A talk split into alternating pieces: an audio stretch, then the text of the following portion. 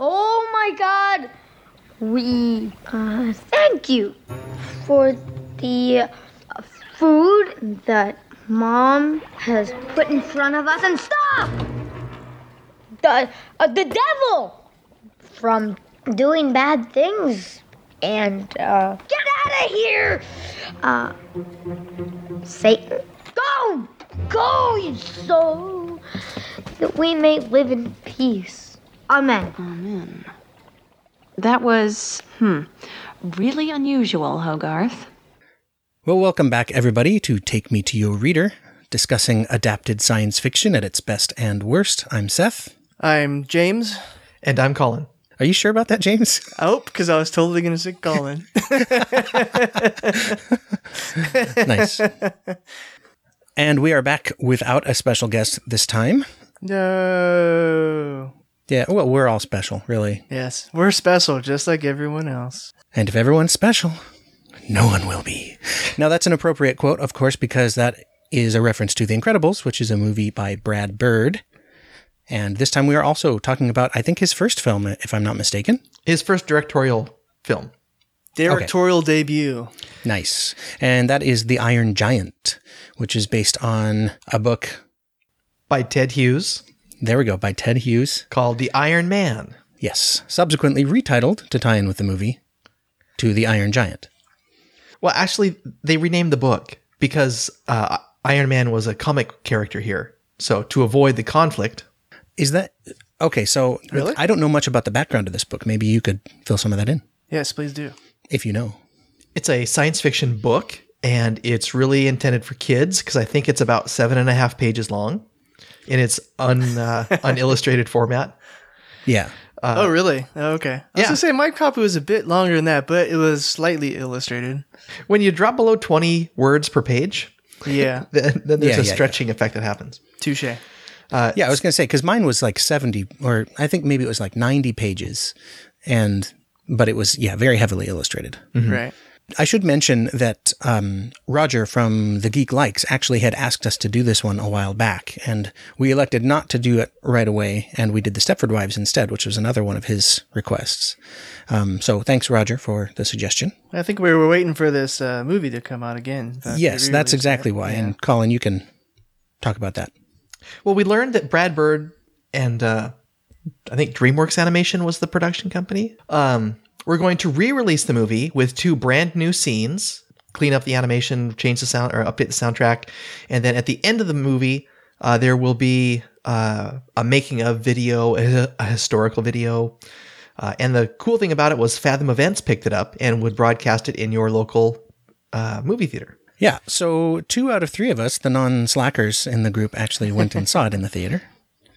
You might guess who the slacker was, so that was me. Yes. So I just had to. I I can be the one who asks you guys what was different about the the theatrical one. Um, Yes. s- So I had actually never seen the movie. I I had seen bits and pieces of it, but when I actually sat down and watched the whole thing, I thought, okay, I don't remember this story at all. I hadn't seen it either. This is my first time, and I regret that now. You feel like it, it would have been one your boys would have enjoyed? Oh, totally. Oh, yeah, Yeah. definitely. I Yeah. would say so. Uh, sitting behind us was a dad with two little boys who might have been five and three, six and four, about that age. They had the entire movie memorized. In fact, dad was saying, Now look, some of these people haven't seen it yet, so don't spoil it by saying all the words. Nice. and he tried, that kid tried really hard for maybe 10 minutes. And I'm trying, I don't really remember when I first saw it, but I know I saw it because I recognized pretty much all of the major plot points in the movie. I guess it is worth uh, mentioning when the movie actually came out. 1999. Okay, so you were what, 19 then? Yeah, I would have been 19. So I don't know 18, where I would have seen it because I was in the Navy at the time and half the time I, well, I was spent underwater. The Navy is, is totally in this movie too. So, That's true. That's true. well, we should perhaps first talk about the book though. Yes. Okay. I thought it was interesting. Initially, when I heard that it was titled The Iron Man, I thought, okay, well, it must have come out before Iron Man was actually part of pop culture. But it sounds like it was written maybe in the UK. Yes. You, you know that for a fact? Ted Hughes is English? Ted Hughes is English, and he is a British, well, was a, a British poet laureate. Oh, wow. nice. Cool. And so it's possible that Ted Hughes never heard of or saw the Iron Man comics. Yeah, that is. And and they're not that far apart in time because I I initially thought, well, it must have been published maybe in the 50s before Iron Man came along, but Iron Man is I think early 60s and this is 1968 for for the Ted Hughes book. I would be interested to know if the original illustrations if I, if I had the edition with the original illus- illustrations in it or another version because I see I see on the Wikipedia page there's two different illustrators listed, one for the first edition and one for the 1985 edition. I don't know. Good question. Yeah. Well, I wanted to talk. I mean, I guess we we should talk about the story, right? Um, Right. And I, I could go this time. I guess it's uh, this Iron Giant shows up of unknown origin, kind of befriends a kid, and um, Extraterrestrial origin. yeah, but w- we don't necessarily know that. I guess the kid doesn't know. Eh, Um, Fair enough. And uh, that's pretty much the story. the, the giant saves the day. Yes. Yeah. Yeah, the giant shows up. They they do. He does eat all the uh, farmer's equipment. They do trap him, Yes. and they realize the error of their way, and he saves the day. That's the common thread, I think. Yeah. Yeah. Yeah. So the edition that I had, i- the illustrator listed is Laura Carlin. And I have to say, I found the illustrations really, really childish. Mhm. You know, like, like, like I was looking at it and I'm like, well, I could have done that artwork. and, and that does not appeal to me um, because I'm not much of an artist. Right. So I, I really would have liked to have seen some of the other editions of it. If, if I'd have known before now that there were multiple versions of it, I would have tried to get some of the others just to compare the illustrations. Because like the, the book cover shown on the Wikipedia page is is much more kind of 1950s uh, science fiction serial kind of artwork looking. A little more detailed Um, too. Yeah, I would I would put that as the uh, the episode artwork, but the re-release movie poster is pretty rad. So I think that's the one I got to go with. Yeah. So much much better than your typical posters these days. And you're okay with floating giant heads? It's not a floating head though. It's it, it was a, it's a profile action shot. Okay. you know, it, it's it's evocative of flight, and that's you know what it's supposed to be. Um, it's it's like a superhero poster, and even superhero posters these days are just either floating heads or people standing in the foreground looking constipated. True. Th- It's such a, s- a brief book that I feel like we could talk about some of the differences between it and the movie because they're quite different. Um, for instance, the antagonist in the book is a giant space dragon, something. What was it? It was a space dragon. Yeah. Space There's dragon a- bat angel. Right. Space Dragon Bat Angel. Yes, that's it. Uh, that comes in on an asteroid, apparently, and then slows down and. I think it comes in as itself. Yeah. It's Yeah, big. Oh, does he's- it? Okay. They they think it's a sh- star at first, and then it gets closer and closer, and they realize it's not a star, but they don't know what it is until it's really close, and then they see a dragon, and then he lands on Australia, and he's the size of Australia. Well, actually, he's bigger than Australia. His head f- sits fits, sits on Australia, but his wings drape over into the ocean and stuff. Yeah, And when he lands, the entire Earth feels the quake. I think they would. I think I think the tides would probably change, and um, fr- from that standpoint, I don't. This is definitely not hard science fiction. I'll say that um, because it is a kid's book, right? Yeah. And s- so the the giant actually issues a challenge to the space angel, But whatever. why does he issue the challenge? Uh, Why don't you Why don't you fill that in? Well, so when the dragon lands, he threatens to eat everything on Earth, basically, or Right. kill everything on Earth unless they feed him. And they start feeding him, but then they're like, "Well, we don't have anything else to feed you." And so, the Iron Giant is tasked to save them. Mhm. And then he he challenges the dragon to a series of contests of feat of strength or feat of endurance. Actually, Yeah. I would say. And they the giant subjects himself to extreme heat in what three times I guess, Yeah. and the And the, dragon. on- the only analog the dragon can do is to to actually go to the surface of the sun, right. Which is Yeah. kind of hilarious. Yep. And Yeah. each subsequent time, the dragon is significantly weakened, Mm-hmm. unlike the Iron Giant, who can recover pretty quickly from his fire. Yeah, And so the dragon leaves after he is unable to bear the thirst of the sun for a third time. Oh, he doesn't leave. He he admits that he loses, and the the, giant issues a uh, a penance for that. Oh, right. Right, he has to fly just in front of the dawn and sing the music of the spheres. Right. Yeah, and I, it's so he was drawn. I guess that's one of the one of the plot points, right? That he was drawn to Earth by the sound of war, um, and and he does make he makes a reference to the music of the spheres that it's something that he he misses, I think. Mm-hmm. Um, and the music of the spheres is an interesting thing from like ancient natural philosophers before the kind of the dawn of science um, that there were you know proportions in the movements of the celestial bodies and kind of the it's also called the harmony of the spheres uh, one Is that like the tidbit on sound of that- the universe or something? yeah, essentially. Um, it's not. It, it, so the Wikipedia says this. This music is not usually thought to be literally audible, but a harmonic, mathematical, or religious concept.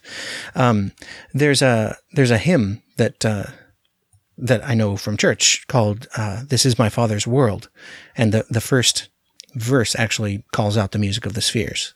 So it was something that that Cool. I- I'm like that rings a bell. I'm gonna have to look up what that is. Um, so I thought that was interesting though. So the movie is quite a bit different from the book.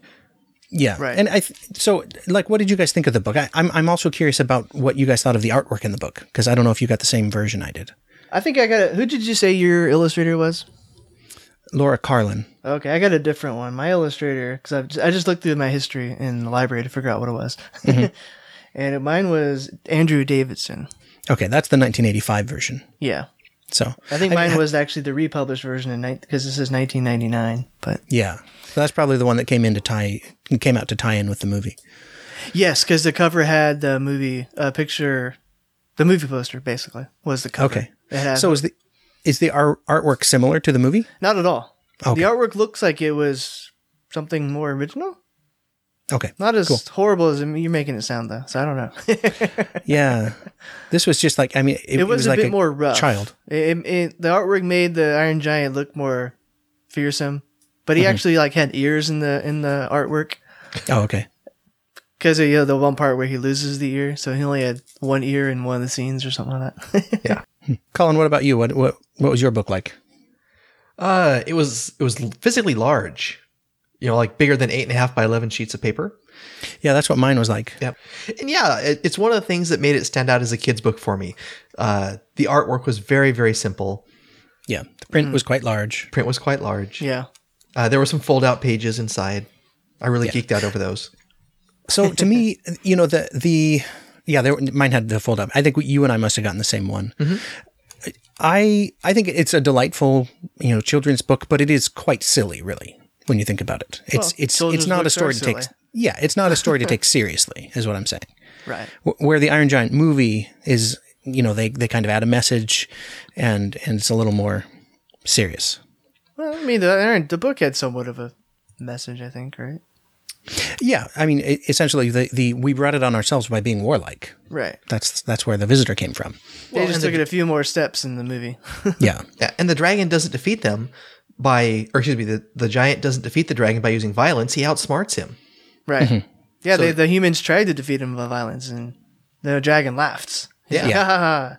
Your puny weapons are nothing to me. puny humans. Yeah. The power of his station was insignificant to the power of the Force. Don't try to frighten us with your sorcerer's ways, Lord James. I find your lack of faith disturbing, Seth. So, what do you think of the book? Uh, I, I don't know that I would I would read it out loud nowadays, but if my kids were ten years younger, I would probably read it out loud to them. Yeah. Yeah, I think I'd agree. I think I read it out loud to Emily, actually. Oh, Did she did she like it? did you do voices? No, no, I didn't do voices. I don't think I read out loud the entire thing either, just like one of the stories. Because the book I had was split, they, they split it up into different stories, actually. Uh, so I, I was actually thinking as as I read it, I'm like, okay, so giant metal man fights alien. This book is totally just it's the basis of Pacific Rim. so that's what we should have done. We should have just watched Pacific Rim. You should watch Pacific Rim. True. Yeah. Speaking of movies, so what'd you think of the movie, Seth? Well, as I said, this is one that um, that one of my nephews was a huge fan of, and I remember when I was visiting. Oh, really? my, yeah, I was I was visiting my sister in Alaska. You know, when it was out, they had a VHS copy of it, and Nice. and Jacob, my my nephew, um, just watch it over and over. And so I saw bits and pieces of it there, and of course, m- my sister like spoiled it for me. it's like, oh, and the robot can heal itself. I'm like, well, okay, I guess I'm not watching the movie then but it wasn't anything that I ever saw, and I, I don't know why I never brought it home for my son to enjoy because I think he probably would have um, before he decided that he's a big kid now and doesn't need kids Right. movies. Wrong attitude. Yeah, totally. Totally. Well, there there is a time where you like you're you're too old for kids movies and not old enough for kids movies because like you, you- I've been watching kids movies since I was five years old. The entire time. okay, well, there are exceptions. Some people are wiser than the rest of us. it's true. Yeah. True.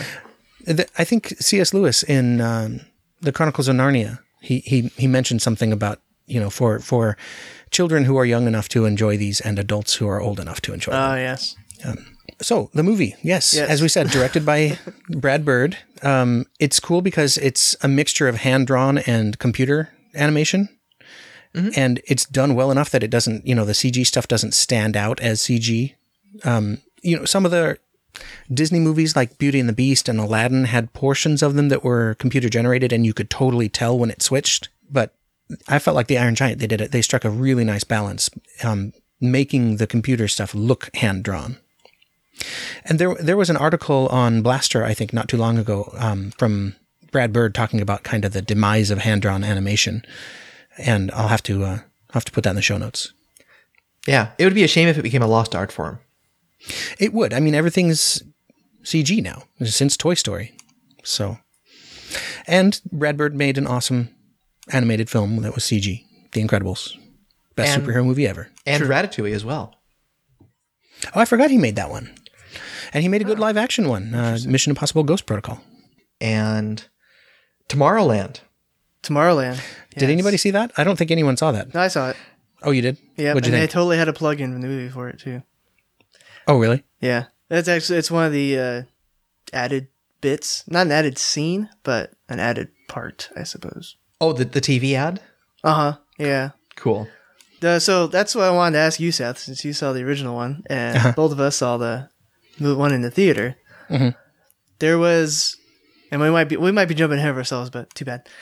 there, there's a there's a part where there I think it's Hogarth is watching TV and he's watching some you know horror movie where some brain comes Yeah, yeah. alive or something like that, and there's a commercial that cut that cuts in the middle of the movie, uh, for Tomorrowland.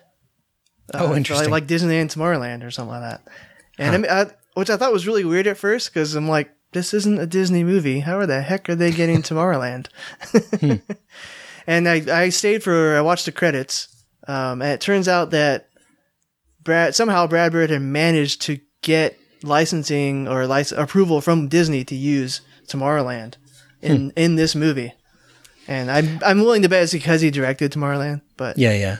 I don't know what the downside would be to doing something like that. no, if nothing, anything, nothing I'd- at all. I just thought it was weird Yeah. at first. I, I'd think maybe DreamWorks would be like, no, no, no, we're not going to drive any business their way. think this was Warner Brothers. Oh, is it? Not, I, don't, I think you're yeah. right. Warner Brothers, not DreamWorks. Yeah. Go and be all factual. Yep, Warner Brothers. You are Yeah. correct. I know. Well, so I'll, I guess I could talk about my general impressions of the movie um, since I, I did not see the new one. You guys can talk about the, some of the differences and, and what you thought of the re release one. Sure. Uh, I really liked the movie. I th- I thought it was tremendously well done. I I thought it was great how they managed to get a lot of emotion into the robot without a lot of speech.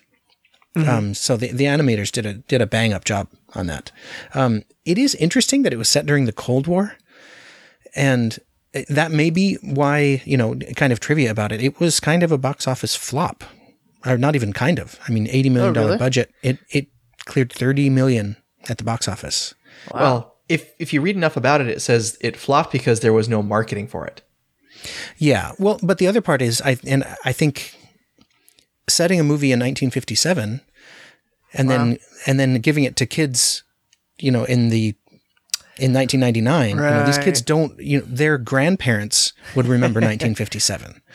And and so, you know, the Cold War probably didn't compute really. So, like for kids of our generation, I mean, uh, definitely me and Colin, maybe not so much James, but I mean, you you did grow up during part of the Cold War, and so the idea of nukes flying was not something that seemed far fetched to me. But a kid in 1999 might go, "Well, that's weird. Why would anybody ever do that?" I was educated by Red Dawn. Ah, excellent. Yeah, I really enjoyed the movie. I thought the kid did a great voice performance. Everybody, really, the voice cast was quite good. I liked Harry Mm-hmm. Connick junior Um, and I What about liked Vin the- Diesel? Vin Diesel. He's right up in there. Yeah, he did a good job. You know, he he he he can do a lot with a little in in voice acting. I did think you know there there was some stuff in it that that strained credulity just a little bit. Like exactly, did the Iron Giant pick up a car, take half a bite out of it, and then set it back down? Tasted bad. Yeah, I guess. But but Right. then he finished it off, you know, because that was the um, agent of the government, whatever Right. his name was. Even so, it was cool. You know, as an adaptation, because the original story was so small, there is quite a bit more to the movie. Um, Yeah. It brings in the, Right. the superhero element, it brings in the buddy movie, uh, it brings Hmm. in the scary government agent from E E.T. Yeah. In a lot of ways, it is ET. It hits a lot of the same beats. Right. I was going to argue that no, this is a faithful adaptation because the the theme of man's man being warlike Is there? um, is is definitely there, and that that central part of it is is yeah totally there. James, why don't you talk about the movie? What do you think?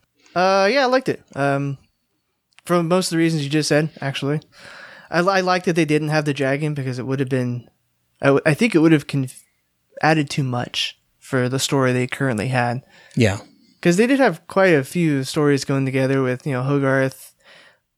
Kind of seemed like he was seeking a father figure of sorts, and they had opposing father figures with the agent, uh, the government game man, G man, and uh, the I don't know what the heck you want to call that guy, the artist, I suppose, yeah. The junkyard artist. the junkyard artist, right? Uh, Yeah. I, I like the portrayal of the Iron Giant. I thought it was really awesome. Uh, going back to what you said with how much he communicated without using words, Yeah. especially because you know he had no words in the beginning. I so if if to me if there's a highlight in in the voice performances, I thought uh, Christopher McDonald as what was his name Kent Mansley. Why don't you look it up there, Uh, the- Scout? Yeah, Kent Kent Mansley Scout. good good reference. Yes, from the Bureau of Unexplained Phenomena. But he's, uh, Christopher McDonald is the guy who played um, Shooter McGavin in Happy Gilmore. Oh, really? You know, so he he, he can play uh, like a really douchey character um, Totally. really well. but He's yeah, I exceptionally thought he skilled was- at that. He was really good. I like the Superman tie in. Yeah, that was cool and and there was i think there was a they were kind of showing actual t- uh, covers of superman because there was one with uh, like Yeah, they were.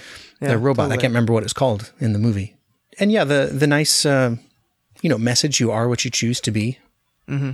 that, that that we have agency you know it's not all predestination So uh, one thing I actually noted was the guns are bad kind of feel from the movie, the message, I suppose. yeah yeah Except for the Hogarth plays with the BB gun. right yeah which just about gets him killed in the junkyard Right. So I really liked when when the giant transformed, Mm-hmm. and like he had the he had um, appendages that reminded me of War of the Worlds. Oh, yeah. Those are which good. I yeah. thought was cool. Yeah. Totally. And then I I, I, di- I liked you know going along with the theme you are what you choose to be where where later his his innards were telling him to go into combat mode and he just you know blocked his eyes so he wouldn't see what was stimulating him to Right, to right. to go combat. That was kind of cool. I like the swimming scene. the cannonball. Uh, I love it when he was was pretty distracting the funny. agent, trying to keep him away from the Iron Giant, and he fed him X-Lax at the at the restaurant where his mom works. Yeah, I was I was listening. Uh, the Incomparable did an episode on this um, a while back, and they they commented a surprising number of poop jokes. I love the prayer scene. that is awesome, and people will have heard that at the beginning of the episode because it it has to be included. Yes, I would have totally taught that to my kids if we had seen the movie. Yeah. So I mean, how did it look on the big screen? Oh, I love a was movie on a good. big screen. Yeah. I thought the animation was cool. I liked the how it was mostly hand drawn. Uh, I couldn't really tell what wasn't hand drawn, I guess, actually. So I want to say most of it was. I don't really know what wasn't, but Yeah, I know most that of it was, that was his goal too, I believe, right? Brad Bird's goal was to have most as much as he could hand drawn, Mm-hmm. um, judging from the what little bit of a post documentary we had. Yeah, we got little snippets of what's going to be on the special release. yeah, I- I don't think it's exactly an anniversary edition. right. Oh, so they are making a new DVD with the remastered and everything. Or Yes. Blu-ray. Yeah, Oh, cool. I believe so. And they, yeah, it's funny because at the beginning of the film, before they showed the film, they had Brad Bird come on and he's like, you know, stick around for this post movie documentary stuff. And I thought it was going to be like this totally cool documentary thing. And Hmm. then after the movie ended up being like two minutes of stuff that they were going to put on the DVD. Yeah. yeah. Merchandising. Dang it. Yeah, we bit. yeah. Yeah. Yep. So some interesting trivia about the movie. Uh, Mm-hmm. Brad Bird has made, I want to say, five movies. Every single one of them, except for Tomorrowland, scored above ninety percent uh, at RottenTomatoes.com. Oh, wow. Nice. And the only one that did that didn't do well was Tomorrowland. It came in at fifty percent. ah, right on the bubble. Yeah, Yeah. What What is the Iron Giant? Out of curiosity. ninety. Well, I was gonna say it's like 96 or something. Like that. yeah, ninety six. It may be Nice. the best rated movie we have ever watched. Yeah. It was an outstanding film. Yeah, we'd have to see. I mean, I, I would I would be surprised if Jurassic Park wasn't right up there, and um, Right. and The Martian was, has been getting pretty good That's true. critical response too. And the you know the theater experience of seeing it in the movie with other kids and, and adults worked really well for me. I thought the sound there was was good quality. Um, nice. Yeah, I love Fathom events. It's a lot of fun. D- Why don't you guys talk about the uh, the extra scenes? Okay. So, James, didn't you you looked up what they were, right? I did not look up they were, but Okay. I was sitting. So I decided to sit down after the movie to collect my thoughts on the movie and write some stuff down. And I ended up overhearing uh, a couple of people talking about what the added scenes were. Oh, nice. And then I later confirmed that it was co- with Colin, who had read about it online. And there was, as far as I could tell, two additional scenes. Um, one of them was well, I, so I, I, I already mentioned Hogarth seeing the Tomorrowland commercial, which doesn't necessarily is not necessarily an added scene, but just a change in a scene. I Yeah, think. they altered it. Yeah. And then uh, one of the let's see the first added scene I think was where Dean falls asleep in front of the TV and he's seeing the dragon or not dragon sorry the Iron Giant's dreams uh, being broadcasted onto the TV. And Oh, interesting. We're seeing kind of the Iron Giant's history of this is why I mentioned him as an extraterrestrial I guess probably Uh-huh. because we're seeing the, his history on his home planet uh, where he was a weapon of war Yeah. and you know they're kind of badass too. So Mm-hmm. there's that. Yeah, to me, I I'm not sure we'd need a scene like that just because I felt like they did a good enough job setting it up. You know, you don't have to spoon feed Right. everything to us. It, you can infer this was I obviously think it just for combat. additionally showed the giant strife. You know, his kind of Yeah. uh what's it, his challenge, right? His obstacle. yeah. Mm-hmm. You know, he he he was made as a weapon of war. Mm-hmm. It's very very obvious now, I suppose. Um which that does kind of lend to what you just said, but Yeah. it, it makes it plainly obvious that he was made of a weapon of war and now he's choosing to change, which, you know, one of the major messages of the movie, along with hunting is bad. and uh, the second the second scene was the cafe scene where Dean is talking to Hogarth's mother Annie at the counter in the diner. Ah, There's chat, there, chatting up mom yep chatting up bomb without a squirrel up his pants. without a squirrel this time. Oh, the squirrel scene was hilarious. those were those were the added added stuffs. Um, as far as what the the benefit that they provided, I guess I would say the one scene where we actually get to see the Giants broadcast the Giants' memories broadcasted, I thought was kind of cool. Uh, You get to learn a little bit more about the Giant, and I to me it kind of illustrated his obstacle, like I said, better. Yeah, it, it fleshes out his backstory, and it tells Um, Right. us that if he were ever confronted by violence, that you know things that we would not be able to control would happen. Right. Yeah. And then the the caf the added cafe scene, definitely Hogarth getting a new daddy. Nice. I guess I, I was thinking there there is a tie-in, a certain tie-in between this topic and our next one, but we'll talk about that in a little bit. Okay. Colin, any further comments on the movie? you you mentioned that uh, it was not a commercial success, even though it uh, is kind of considered a cult classic now. It took Right. around Those cult 70 or- classics are that way. yeah, took about Oddly seventy enough. or eighty million dollars to make, and it only brought in thirty-one million in the domestic box office. But it won a whole slew of awards. It was Mm-hmm. nominate, nominated for the Hugo, for the Nebula. Um, it won nine Annies. There were a bunch of regional awards that it all got, and probably more than anything is it launched Brad Bird's directorial career. Yeah. So he'd been a screenwriter. He had dir- Mm-hmm. been director of animation for The Simpsons for eight years. No, Oh, wow. Nice. Yep, he had Hmm. done a music video, and so this was kind of his his first movie. And one of the cool things about it was is they did it on half the budget and in half the time of most animated movies at the time. Cool. That's cool.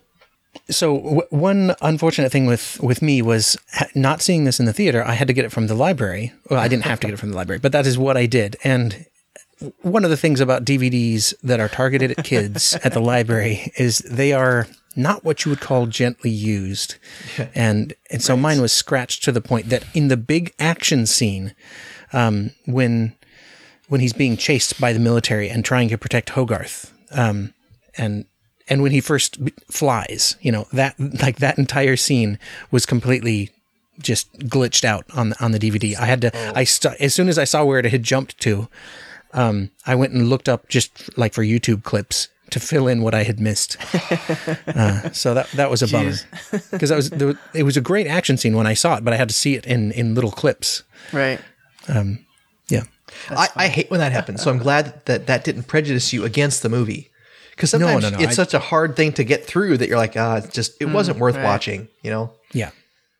No, this one I was motivated to. I, I almost went and just you know paid the two ninety nine or whatever from from Amazon to to watch it um, that way. I thought it was interesting that that all it takes is a shouted order from from a general to launch a nuclear missile. There's no codes, no no um, safety measures in place. Yeah, that's that, that, not true. That those Navy guys will just push that button when the Army general tells them to.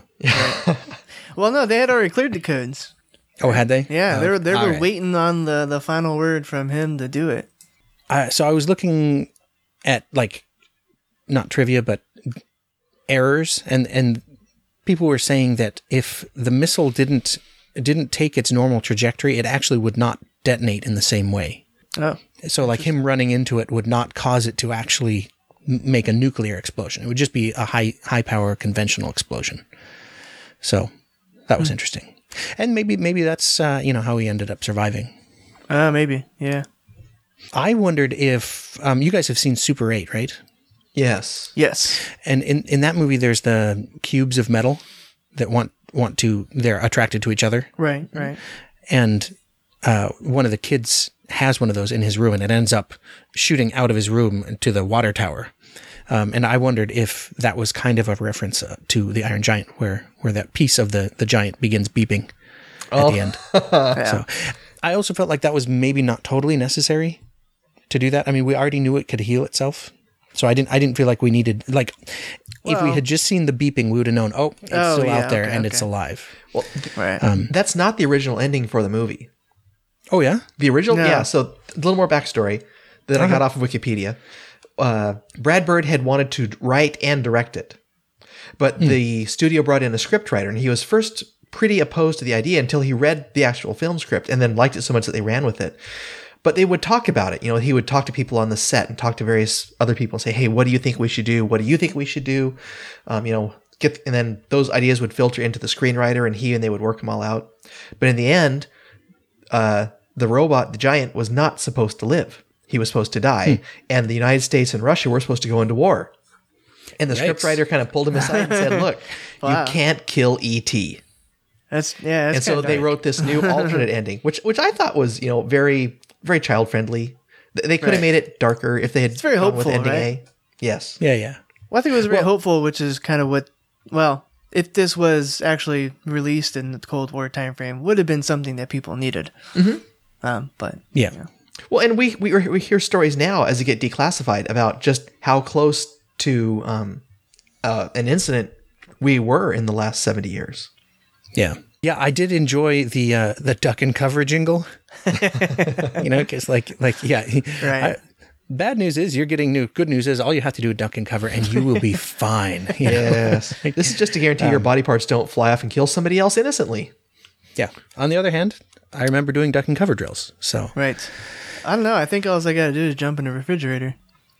Yeah, that Oh, Uh, shut too. up, you. It worked for Indy. It could work for me.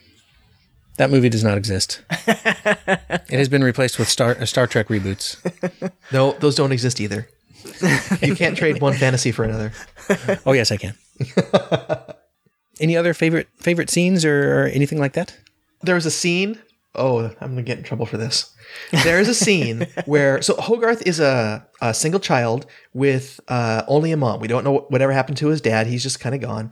But and his mom works really really hard to try and support the two of them. I think his dad was his dad was a pilot in the war and he died. Okay, Yeah, I, I just kind of inferred that. I wasn't sure if it was explicitly stated. Yeah. But there's a scene where his mom comes home or the the junkyard guy shows up and he's holding a Twinkie in one hand and a can of whipping cream in the other. and so and they, but he doesn't say anything else about it. You don't see anything happen. Um, and so I sat there and I've I thought about that for several weeks and finally I went out and I got uh, three Twinkies and uh we had a can of whipping cream at home. And so we, you know, what could you do? Could you like overfill them? It's like, no, you can for a little bit, but then they split open and it kind of goes everywhere. Wait, wasn't there a scene in there where Hogarth was he was home alone watching this scary movie he wasn't supposed to watch late at night? Yeah. and he f- he filled the Twinkie up. Is that what I'm remembering? Yeah, Yeah. He, he filled the Twinkie up with extra whipped cream. They like got really big. Didn't explode in his face, but it got really big. And then when he took a bite out of it, it did explode in his face. Oh, okay, okay. yeah, I don't remember that part. I just remember the part That's where he's what like you're holding remembering. in his hand. But yeah, so I tried this and they don't explode in your face, but it will split open and then, you know, whipped cream will kind of ooze out and Yeah, nice. Beauty. yes. Yeah. Because you know they had tons of Twinkies back then because it's the only thing that would survive a nuclear war. Yeah, I think Right. Oh, this was a 1965 Twinkie. Yes. So it was period accurate. I, I, I did like the espresso scene Oh, when he just goes into motor mouth mode. That was awesome. Did anybody else think it was strange to have a a power station to have like a master off switch not even behind a fence? Yes. Although you could make the argument that the Iron Giant had probably had already eaten the fence. Probably. How about that? Yeah, there we go. that's true. Yeah. That's true. That's true. Yeah. In fact, I think What- he did. it made me wonder what uh, iron giant droppings would look like. Hmm. Or maybe it perfectly processes metal somehow. I'm gonna go with perfectly processes. Yes. There we go. I don't want to think about That, that. that that's how it heals itself, right? Right. The, the dent in its head, Colin, reminded me of uh, Buck Rogers. There's an episode where Crichton gets a knock on the head, and it- and it- Yes. and it harms his positronic brain. Think about the brain. Think about the brain. Yes. So Seth, why don't you? you know, maybe I, I think we've done a pretty good coverage here. We've talked about how uh, successful it was, how accurate as an adaptation it was, uh, things that we liked about it. Uh, why don't Why don't we wrap up and then talk about how you think this ties into our next work? okay. Uh, do we want to rank them then? Oh yes, Oh, Okay. yes. Well, why don't you go first, Colin? movie book. Okay. It has to happen sometimes. It does. True. And James? Ditto. Movie book. We are unanimous. Um, I, yeah, I, I, I love the movie, and I, I'm not really sure it's a good adaptation of the book. Uh, it it took a good inspiration from it. Kind of kind of went well. Here's this concept. Let's upsize the giant a little bit because the giant wasn't quite as large in the in the book, Yeah. um, and replace the kind of silly children's book antagonist with something more real. Right. um, I think yeah, I think they took the main point, the the war point, right, Yeah. and expanded upon that. Made it Yeah. more made it more real. More Well, it made it a lot more explicit, right? Because the military figures heavily in there, where they become an antagonist. Um, but it's not it's not just the military becoming an antagonist. It's just kind of, and this is where the tie-in comes. Uh, he's kind of the Frankenstein's monster, right? Being driven out by the villagers because they don't realize that he might not be evil. Right, judged by Right. what he looks like rather than who he is. yeah. Yeah. I do want to say though that uh, even though it's a divergent adaptation where it starts off very similar in source material, I have the same complaint against this movie as I do against They Live and Eight O'clock in the Morning. they they totally should have given Kent a dragon tattoo, and that would have made it for me completely. So because the dragon didn't make it in there, Yep. Th- that's your that's your eight o'clock in the morning. That's my eight o'clock in the morning moment There right was no there. dragon. There was no dragon. okay. Dragons are True. pretty awesome. I was kind of hoping there would be a dragon. Yeah, they had a Somewhere, bunch of somehow. had a bunch of military guys, right? They could Could've- have put it on the side of the missile. They could have put it anywhere on one of the tanks. on a tank. Yeah, agreed. Yeah, I'll give you that one. But I, I, I diverted you from talking about Frankenstein. No, no, that that was really the whole point. Was was just it just there's some beats in it that remind me of the story of Frankenstein, where you know he didn't ask to be created the way he was, Right. and and he's being discriminated against, hated for for what he is when he doesn't necessarily even want to be that. More so what it looks like, but more so what he looks like yeah um and he's fighting his nature right and and we'll talk about it when we talk about frankenstein next time about how much fighting of his nature did the monster do he laments the fact that his nature did bad things but we'll we'll, get, get back to that yeah, yeah. That sounds way more philosophical than I'm going to be able to do. okay I, I i can i can help out with that one. so on that note i think i think we're wrapped on this one we've we've ranked it um and so next time it's so weird though to be talking about everybody go out and read Frankenstein when it's not for Halloween. We're recording this on the 1st of November, so Halloween is yesterday. Um, but wh- I guess what I would say is that anybody out there, if you want to enjoy our next podcast, it's going to be about Frankenstein. And this is a book that I read a couple years ago for Halloween because I was culturally aware of it, but I had never read it and really enjoyed it. And so I, I've been looking forward to talking about it on the podcast Right. opinions within the pavement pounders vary on on the quality of the book so it should make a good discussion I think it is worth noting that we did originally plan on doing Frankenstein in October for Halloween it is and true. The Martian in November because it was supposed to come out in November yeah they and swapped then them. the yeah, the release time swapped. yeah So so yeah it's not our fault so we blame the production companies. It's their fault, not ours. yeah Yep. But the, so the other part, though, with Frankenstein is, of course, we're not going to be able to catch all the adaptations because there's so many of them. I did and actually end up watching the uh, silent film version of it. It's on YouTube. It's from the Edison Company, um, and uh, it's a very interesting one. Colin, you need to watch it because it fits somewhat nicely with your point of view on Frankenstein. Oh, my pet theory? Yeah, you're with your pet theory, and we'll, we- we're going to save that one for next time. Yes, good. Um, but what what I would like to see though is for anybody to hit us up on Facebook or Twitter and tell us what your favorite adaptations of Frankenstein are. Um, and we're not going to be able to get to all of them. So if you want to send us an email saying, "Hey, we I love this version because," you know, then then we might read that out on the next show. So the website is pavementpodcast.com and all of our social media is pavement podcast as well. So, and all the links are up on the website. But Right. facebook.com slash pavement podcast is a great place to find us. And you can give us a like there. We'd like that if you did it. See what I did there? and you can even give us a rating in iTunes if you want, or on Stitcher or on TuneIn Radio. That would also be awesome.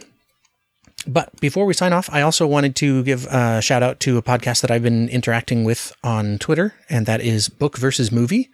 Uh, this is two ladies named Margot, which I think is awesome that they're that they have the same name, uh, who talk about they'll, they'll read a book and watch the movie and decide which they like better. And they have covered a couple things that we've covered. So they did The Stepford Wives and Jurassic Park, and I listened to both their episodes and thought they were tremendous. So They actually Um, agreed with us on Jurassic Park, right? uh, they didn't agree with Colin. Who, who does agree with Colin? Touche. Although I will have to say there are, you know, two people named Colin on the show. James keeps wanting to change his name. that is true. yeah. So, um, let's see. You, you can look them up on bookversusmovie.com. It's all all spelled out. Um, all the words spelled out. Versus even spelled out. And uh, we are in talks to have some kind of a crossover, and I'm not sure how that will take place. If we'll just cover the same material, or if we'll cross over a guest or two. Um, but it, it- that'll be next year when we're in planning into next year already because we're all full up for this year. Only we're not going to talk about what we're doing for Christmas. That's going to be a surprise. Ooh, Christmas surprise. Don't tell the kids. All right, so we're wrapped. So uh, look for us again at the end of next month when we cover Frankenstein, which will be awesome, I think. Frankenstein. Yes. and Frankenstein, of course. uh, but until then, we'll leave you with the Pavement Pounder's Blessing classic version. May the road rise up to meet you, and may the book always fall open to where you left off. And remember, you are who you choose to be. Uh, Yeah. It used to be paid completely in wine, uh, which I thought would interest James. And James uh, is like, I'm going to start writing some poetry. Mine was physically small. That's what she said. I've got that recorded now, James. I, c- I can slide that in anywhere. Touche. oh boy. Uh, I'm experiencing a weird Skype time warp. What I would say is that anybody out there, if you want to enjoy our next podcast, it's going to be about the Iron. I'm sorry. Frankie. Sad pies Frankie.